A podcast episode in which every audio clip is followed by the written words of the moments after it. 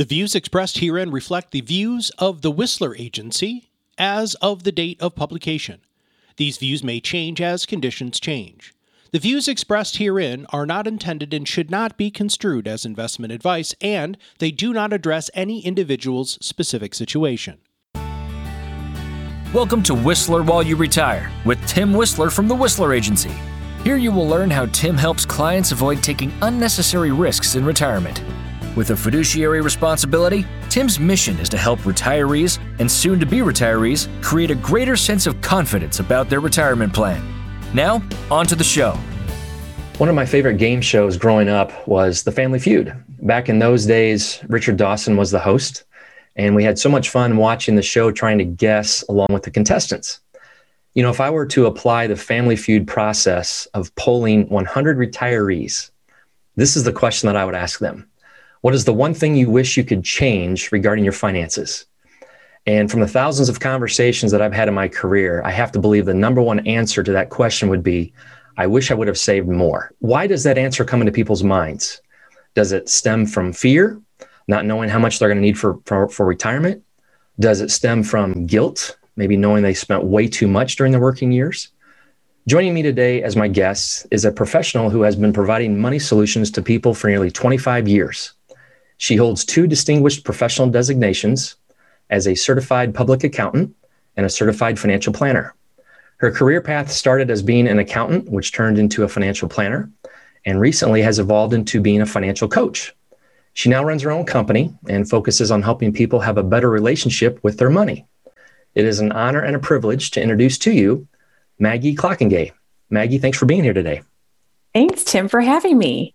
You're very welcome. You know, you and I were introduced by a mutual client slash friend about four to five years ago.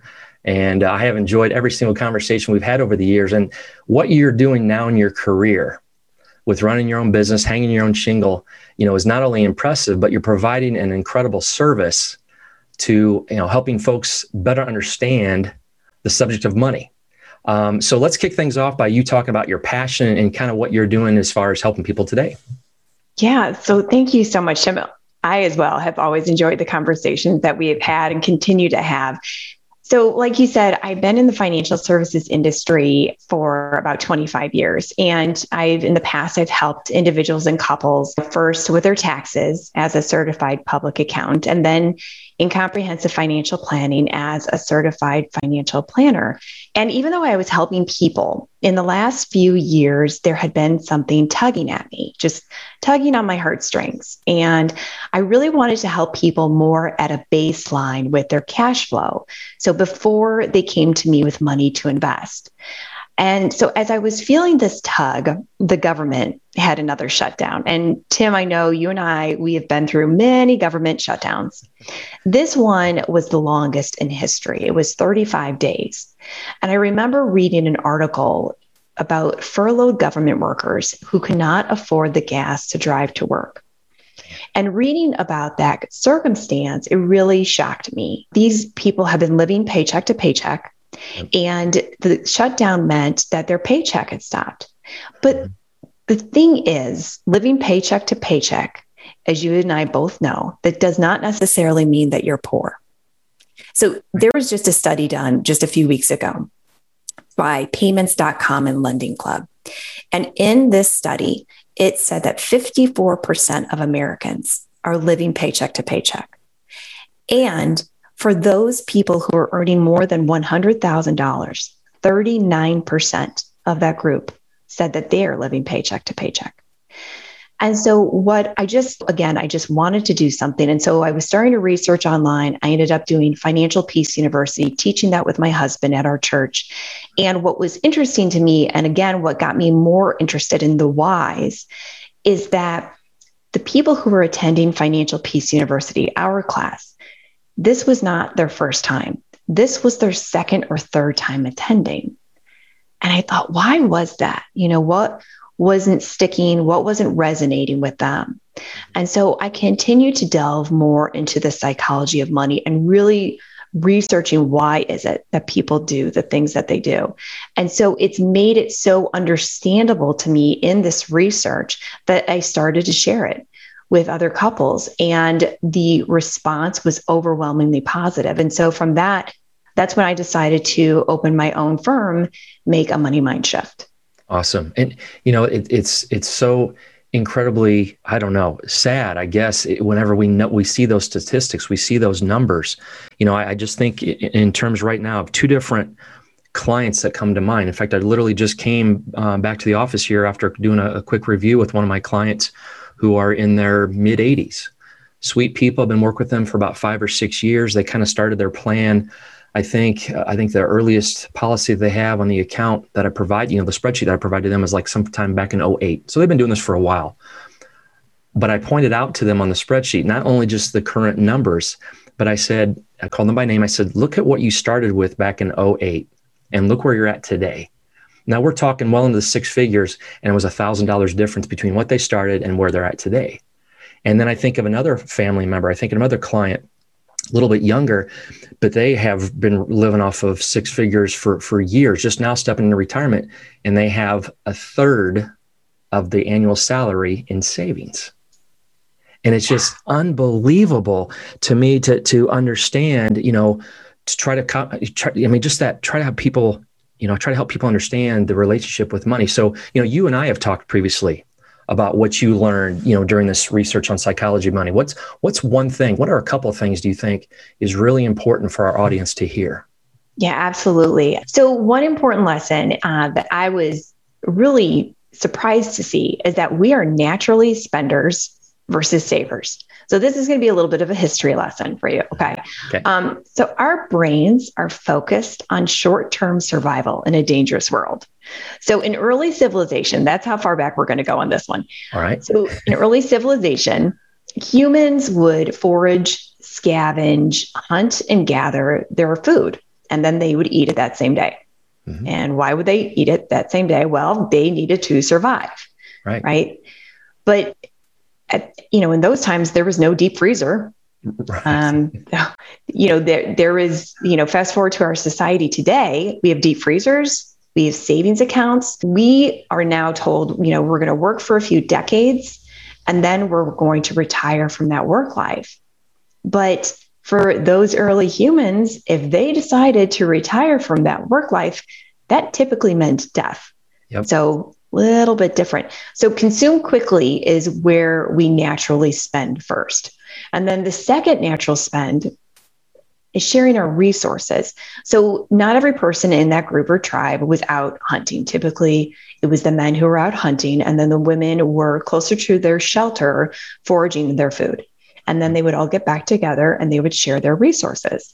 Again, they were doing this to survive. What this is telling us is our brains are wired to naturally consume and share our resources quickly. You know, if we want to have money for ourselves now and live off that money when we retire, we need to save money in our own accounts where we're not sharing, right? And not just for the next day or for the next year, but for decades. So when we are doing what we are supposed to, and I say supposed to in air quotes, you know, we're supposed to save for the short term and save for the long term. We are actually overriding our natural impulses. We are naturally overriding that YOLO, the you only live once. Mm-hmm. You know, and, and you think too how you said it's it's naturally built into our mindset. Then also think about all the marketing that's done that's you know, right. Even even all the way to you know something as simple as you know you deserve a break today, and uh, you know everything is being marketed to you on a monthly payment plan. You know right. that you know years and years ago. I don't even know. It's it'd be interesting to pull some of our younger listeners. Do they even know what the word layaway man, means?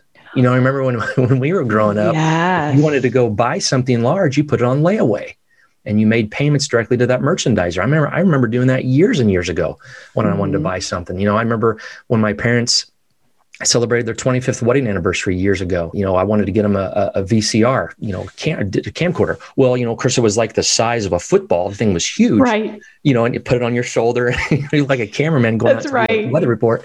But I remember putting that on layaway and, and making payments on that. But so you said, you know, we are natural spenders. You know, what what can we do about that? How, how do we kind of change that mindset from what re- really naturally comes to us as spending everything as opposed to saving? Yeah, that's a great question, Tim. So basically, first of all, it's just being aware of it. And then, second, giving ourselves some grace.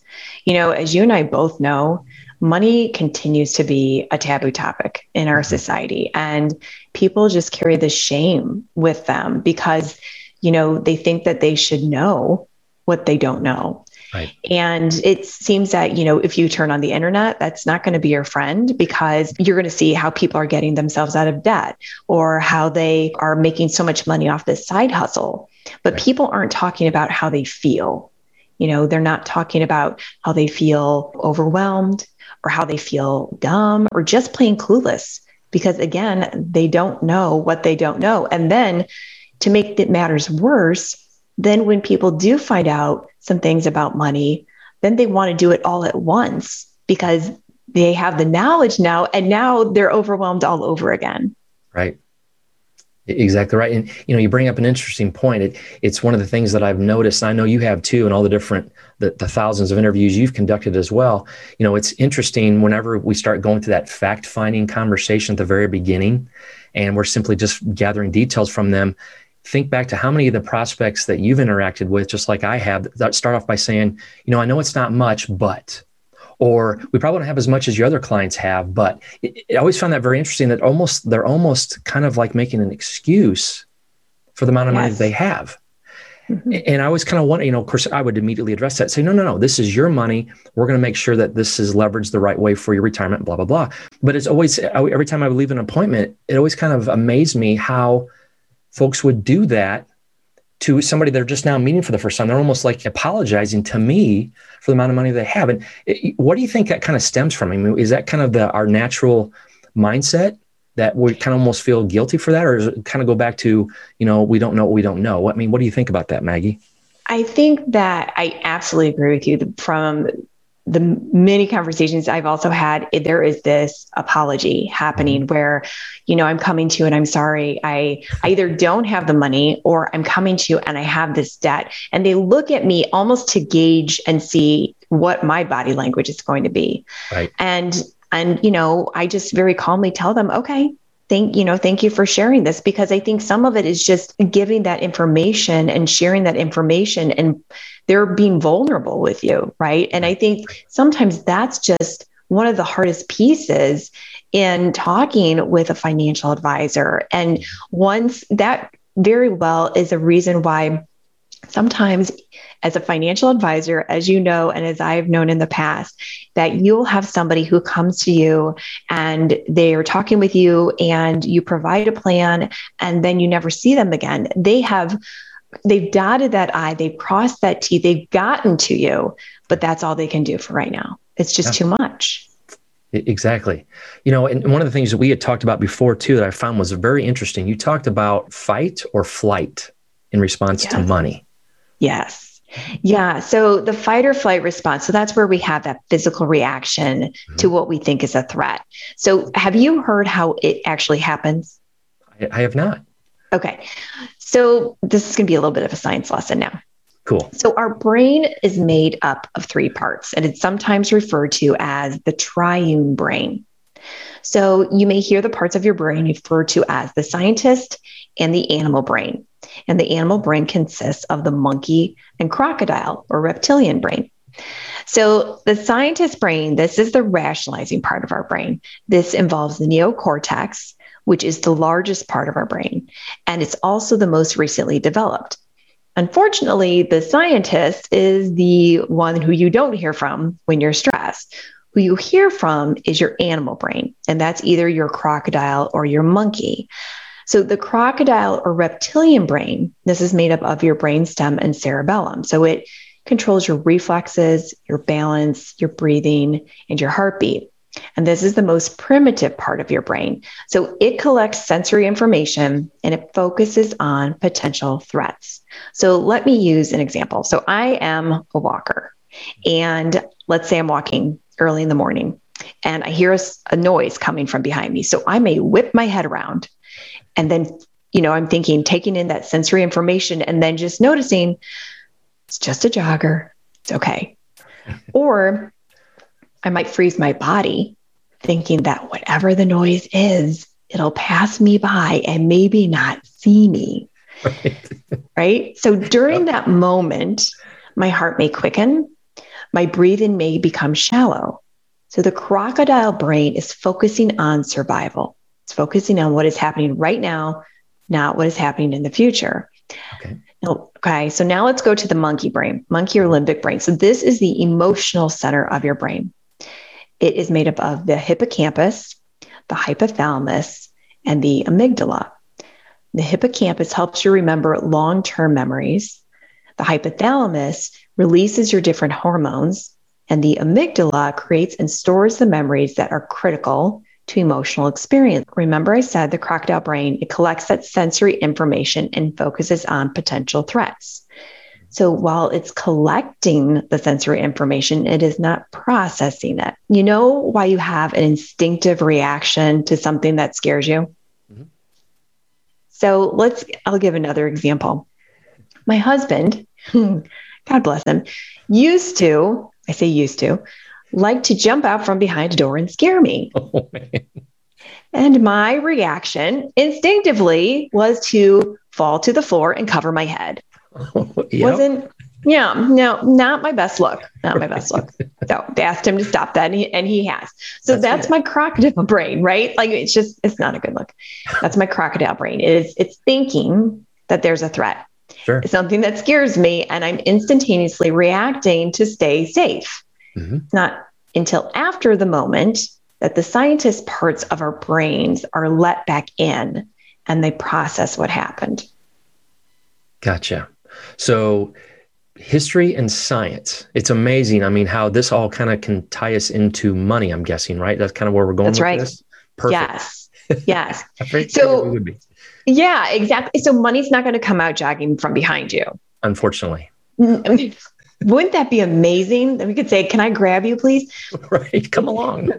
it's not also going to come out jumping from behind a door. Right. Also, would be nice, you know, a little money grab. But, you know, how do you feel when you see that you have two dollars left in your bank account? Or how do you feel when you read the news that the stock market just plummeted? Mm-hmm. So even anticipating talking about money can increase our stress levels. Sure. So when I've gotten on calls with my clients, sometimes I'll see hunched up shoulders. As I'm sure you've seen this as well. You know, you're seeing some hunched up shoulders. I might see where my clients don't even want to make eye contact. And we're separated by a screen. And so we're in different parts of the country, and yet they don't want to make eye contact. Yeah. Amazing. Yeah absolutely amazing. You know, it's it's we talked about you know money not coming up behind us or jumping around the corner. I remember years and years ago when when our youngest, our, our we've got two boys, and our youngest would always ask when whenever we leave church on Sunday afternoon, Dad, are we going out to eat? And I'd always say, Yeah, buddy, are you buying?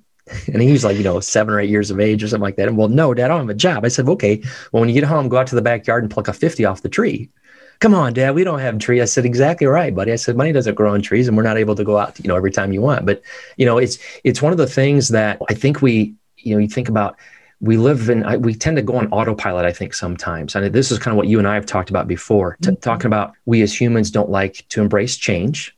Right. Um, we like to live by the rule that if it's not broke, don't fix it.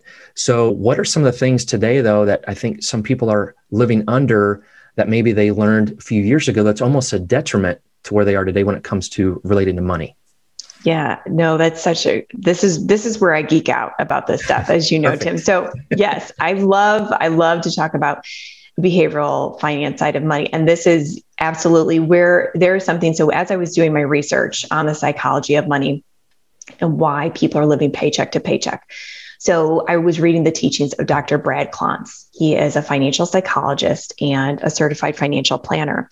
And he and his father, Ted Klontz, they, in their research, coined the term money scripts. So, money scripts are thoughts or beliefs that we have about money.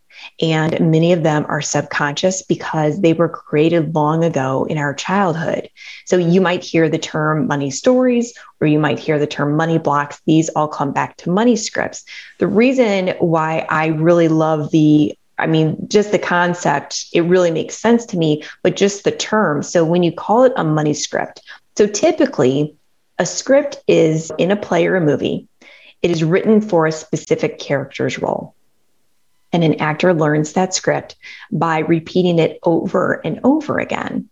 And by repeating it over and over again, going back to the science, our brains create neural pathways. And the more that we repeat the same behavior, the more entrenched that neural pathway becomes. Essentially, as you said just before, going on an autopilot. Okay. So the problem with money scripts is that those scripts may not be serving us as adults anymore. So, as a child, you were told certain things about money. Like you just referred to, money doesn't grow on trees, which is a very common money script. But we were told things as children by our loved ones, and they were doing the best that they could at the time. And they may have given us something that was serving the situation for a money script. But now that we're adults, those money scripts may not be serving us anymore, but yet we don't even know that they exist. They're just repeated in our brains subconsciously again and again and again. Absolutely. You know, and it's interesting that we, we, you know, if we think about this, think about when our parents and our grandparents, what they were going through, like you said, they were doing the best they can, but their time of life is a lot different than our time of life. Economically, right. kids, jobs it, the lifestyle just seems it seems to change from one generation to the next. And i think sometimes to your point the detriment that i think people have in their mindset when it comes to money is that well this is all i've known. I think to a, a quick story I'll, I'll, keep this very short. I heard this story not too long ago of uh, a family of ladies the, the daughter the mom and the grandmother and they were talking about how years and years ago, whenever grandma would make her famous ham for Christmas, she would always cut off each end of the ham before putting in the oven. So now the daughter's all grown up. She's having the family over down to her house. You know, she's serving the meal for her mom and dad, for her grandparents. And she's, you know, grandma's in the kitchen and she's like, okay, grandma, I'm doing it just like you are. She goes, by the way, why am I slicing off the end of each ham? And, or the, uh, the end of, of, of my ham. And she, and the grandma says to the daughter, well, I don't know why you're doing it, but when I did it, my, my pan was too short. so we, when I heard that story years ago, it was funny, but it, at the same time, you know, here's a person who's simply just replicating what grandma taught her mom, what her yeah. mom taught her for all these years. How much, how much ham were they cutting off the end of that thing just because grandma did it? Well, grandma's pan was too short. so she had to do it. But, you know, to your point, so what are maybe some examples of some money scripts? Yeah, yeah. So that is a great story. And it, it really rings true because it could be something as simple like that, like a pan has nothing to do with you know anything else that she wanted to save. Those were leftovers or, or whatever it was. So that's a great story.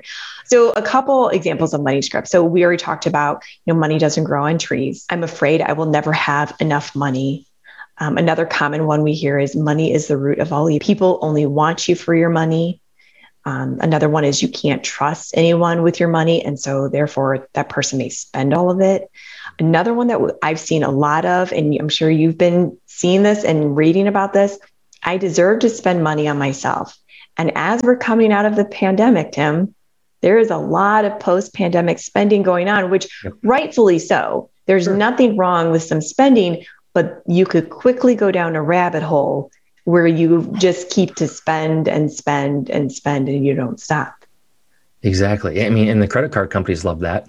Oh, obviously. I mean, how many billions are spent in interest every year? You know, what can we do, Maggie, to change a money script that doesn't serve us anymore? So I think, you know, what I like to think about it is our brains like to be efficient. So they're going to continue to think those same thoughts, right? So I, what I like to call it is a rescripting. And when you're rescripting, you want to make that money script. Typically, a lot of money scripts, they maybe have a negative connotation. So maybe you want to do a 180 and change it. So let me use the example of I'm afraid I will never have enough money. Mm-hmm. And we're going to change it to I will always have enough money. The thing with you know, you can't just go cold turkey and just switch something you know like say you're going on a diet you're going to you know you're going to take one food out of your out of your repertoire of food. No no pun intended with the cold turkey reference.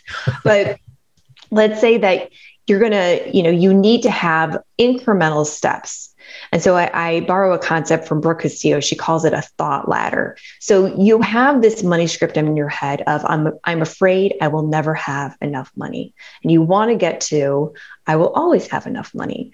So you want to think the simplest thoughts again, because your brain is programmed to be efficient. So maybe you have your first thought ladder is, I have money. Mm-hmm. Very simple, very true. I, mm-hmm. I think that's probably a fact for almost everybody that they have money. Yep. The second thought ladder could be, I have some money. Again, very true. This could vary. Some is still that, you know, that's a subjective term. Some can mean a little bit of some, it could be a lot of some. So you want to have these incremental thoughts that are then going to get you to then a money script that serves you, which is, I will always have enough money. Gotcha. So say that you have some of your you know money scripts identified or say like a prospect has their money scripts identified they now understand okay this is me so what's next for them when you coach them? Yeah, so no, that's a great question. So, one of the things that I do, Dr. Brad Klontz has an assessment that he has on money scripts. And what I do is I will send it out to a client right before we have our first session. They can see the results, but then I will actually coach them on the results as well in our first session because from just the identifiers of what some of their money scripts may be, then I can help guide them towards doing some of those rescripting so that they can say, okay, maybe I, I had this tendency of thinking, now I maybe need to change it to have more of this thought instead that will better serve. You know, we've all heard, I think, the the common analogy about changing a habit. It takes like what 21 days or something like that. So so uh-huh. when when a client has their script identified and you're now kind of guiding them along to get them where they should be you know kind of that mindset from maybe scarcity to abundance or something like that. How, how does that process work? I mean like what's the usually expected time frame that a client would would um, you know experience to get them from where they're at to where they should be you know, Tim, that's a really good question. And in personal finances, with everything, I'm going to say it depends. Sure. And I, it's really based on just in my experience. You know, we've read that a habit can take 21 days, it can take mm-hmm. 44 days, it can take 62. And really, from from my experience in working with my clients, it really depends on how diligent they are about keeping that money script top of mind. So I'll ask them to write down their money scripts. I'll ask them to keep them in front of them just on a post it note where they can see them. And then to again have those thought ladders as they're moving through that rescripting. So it really depends on how diligent they are on getting that. And at every session, we'll revisit those money scripts and I'll ask them, how are they doing? How's the thought process? And I can tell you, bar none, that just the having that initial awareness it spawns all these other thoughts that they start to have because they never realized that it, in their subconscious these thoughts were happening. And then because they're having all these thoughts i encourage them to absolutely talk about it with their partner because their partner is another individual who's having all kinds of other money scripts and that's where we have sometimes that disconnect that tension between the couple because they don't want to talk about money. Exactly right well, Maggie, the time has flown right by. This has been so good. Is there anything else you would love to share before we wrap up our session together? Oh my gosh, you know, there's there's all kinds of things, but one thing I will bring up is that it's a concept of herd mentality and it's where that we are in herd mentality or a financial comfort zone. Mm-hmm. We have heard about lottery winners who unfortunately they win the lottery and then you read about them a little while later and they may be even filing for bankruptcy.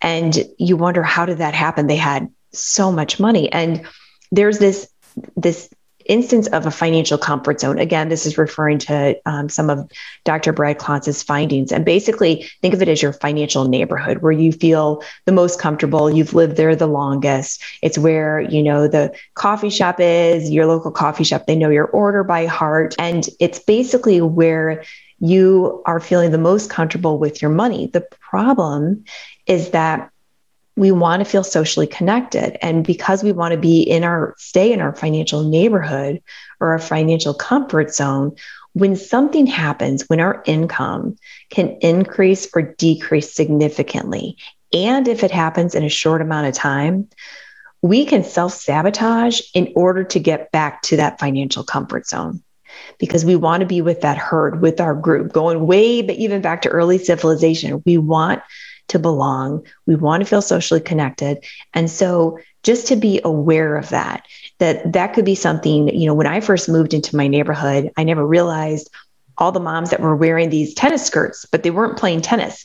And I thought, oh, I think I, I think I want to get a tennis skirt. I don't play tennis, Tim, and I have no idea why that even came up.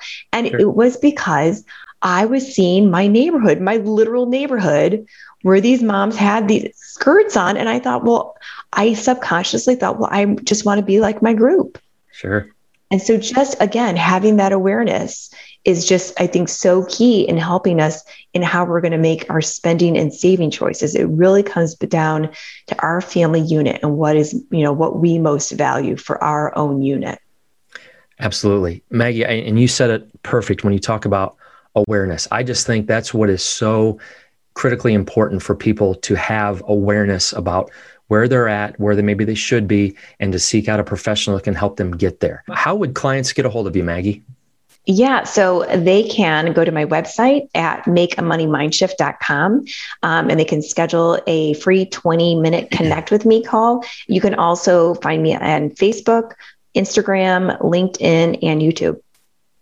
So that's makeamoneymindshift.com. That's right. Gotcha.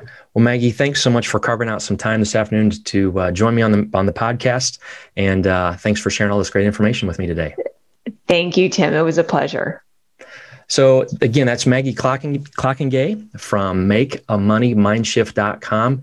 Be sure to reach out to her, walk through that process, and uh, you will be amazed at how well the psychology of the relationship of your money will certainly improve your situation and possibly set you up for a fantastic retirement. So again, this is Tim Whistler from Whistler While You Retire podcast. Um, be sure to hit the subscribe button so that you can be notified of future episodes when they are released. Thanks so much for being here, and we'll talk to you again soon. Thank you for listening to Whistler While You Retire. Click the subscribe button below to be notified when new episodes become available. The information covered and posted represents the views and opinions of the guest and does not necessarily represent the views or opinions of the Whistler Agency. The content has been made available for informational and educational purposes only The content is not intended to be a substitute for professional investing advice. Always seek the advice of your financial advisor or other qualified financial service provider with any questions you may have regarding your investment planning. Investment advisory and financial planning services offered through Simplicity Wealth LLC, an SEC registered investment advisor. Insurance, consulting, and education services offered through the Whistler Agency. The Whistler Agency is a separate and unaffiliated entity from Simplicity Wealth LLC.